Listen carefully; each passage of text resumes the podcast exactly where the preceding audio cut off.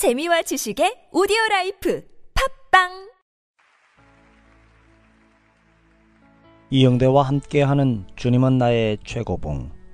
9월 19일 예수님과 동행하고 있습니까? 누가복음 22장 28절 말씀. 너희는 나의 모든 시험 중에 항상 나와 함께 한 자들인즉 우리가 시험 받을 때 예수 그리스도께서 우리와 함께 하시는 것은 사실입니다. 그러나 우리는 주님께서 시험 받으실 때 주님과 함께 했습니까?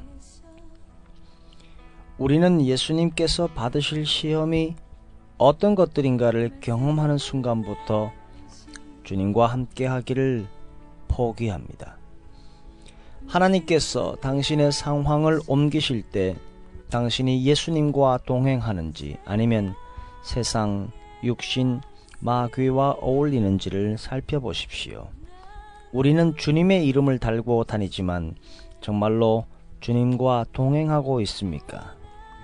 요한복음 6장 66절 말씀에 그의 제자 중에서 많은 사람이 떠나가고 다시 그와 함께 다니지 아니하더라. 예수님께서 당하신 시험들은 그분이 이 땅에서 사시는 동안 계속되었습니다. 그 시험들은 우리 안에 계신 하나님의 아들의 생명에게 계속될 것입니다. 지금 살아가는 삶 가운데서 예수님과 동행하고 있습니까? 우리는 하나님께서 주변에 허락하시는 여러 상황으로부터 자신을 보호하려는 생각이 있습니다. 그렇게 해서는 안 됩니다. 하나님은 우리의 상황을 조성하시는 분이십니다. 따라서 어떤 상황이든 우리는 우리를 통해 우리 안에서 시험을 받으시는 주님과 계속적으로 함께하며 그 상황들을 직면해야 합니다. 그 시험들은 주님이 당하시는 시험들로서 우리 안에 계시는 하나님의 아들인 생명을 향한 시험들이지 우리가 당하는 시험들은 아닙니다. 예수 그리스도의 영예가 당신의 육신의 삶에 의해 좌우됩니다.